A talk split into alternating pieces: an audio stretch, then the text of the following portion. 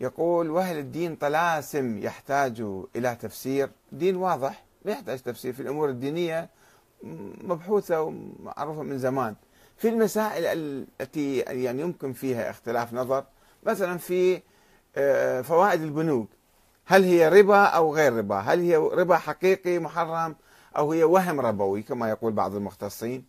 فهنا يحدث الخلاف ونعرف يعني نطلب الأدلة والبراهين على قول أي واحد حتى آه، نعمل برأيه.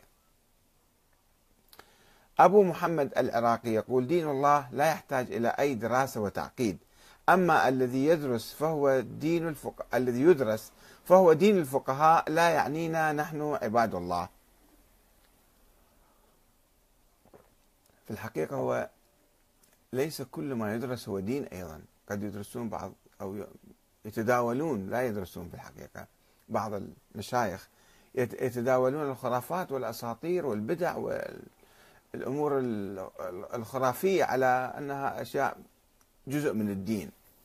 وهذه هنا المشكلة الكبرى والمصيبة الكبرى عندما ينحرف بعض المشايخ المعممين ويأخذون بآراء الفرق الضالة في الإسلام والفرق الضالة المضللة في الشيعة الفرق التي لعنها أئمة أهل البيت وتبرأوا منها وقاطعوها وطالبوا الشيعة بمقاطعتها. وإذا يجيك واحد شيخ معمم مثلا هو ما دارس جيد أخباري حشوي سطحي يلقف هذه الكتب والأحاديث ويعتقدها دين وينشرها في المجتمع ويصبح يمكن مرجع.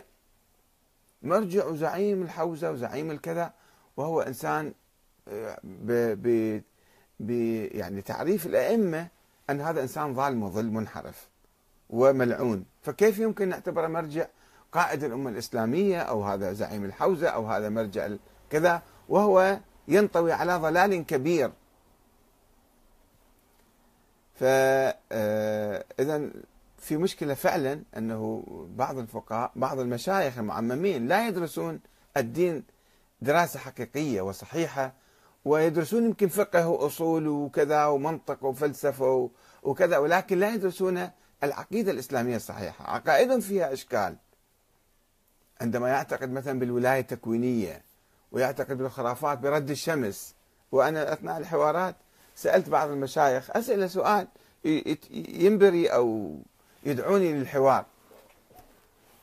وأقول له طيب أنت تتحاور فقط أسألك كم سؤال جاوبني عليهن أنت تؤمن برد الشمس؟ حتى أشوف عقله قد هذا ومدى علمه. مسألة تاريخية يمكن واحد يتأكد من أدائي مو مسألة يعني رأي أو أو فكرة معينة لا مسألة كونية تاريخية أيضا. وفلكية وكل شيء مسجل بالتاريخ وكل شيء يمكن يعرفوه من القديم وإلى المستقبل.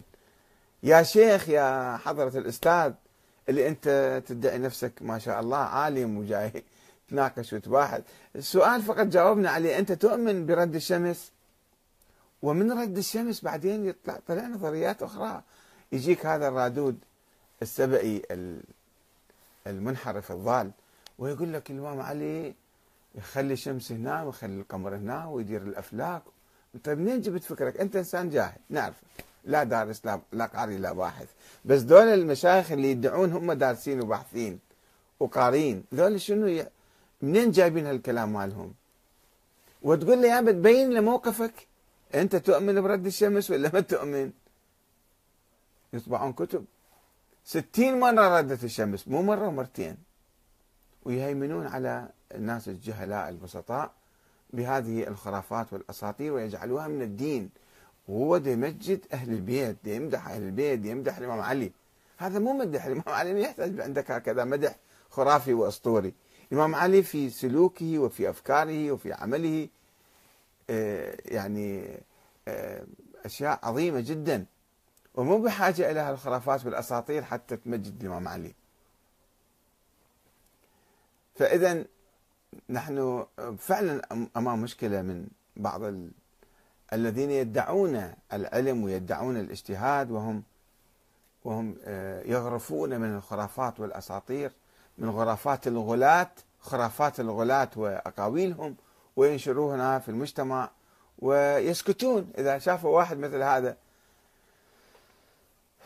الرادود الجاهل لا يتخذون موقفا منه. شوفوا لاحظوا الآن بعض العلماء والمراجع ساكتين يسمعون الكلام الكفري والشركي شرك بالله الصريح ومع ذلك ساكتين. ليش؟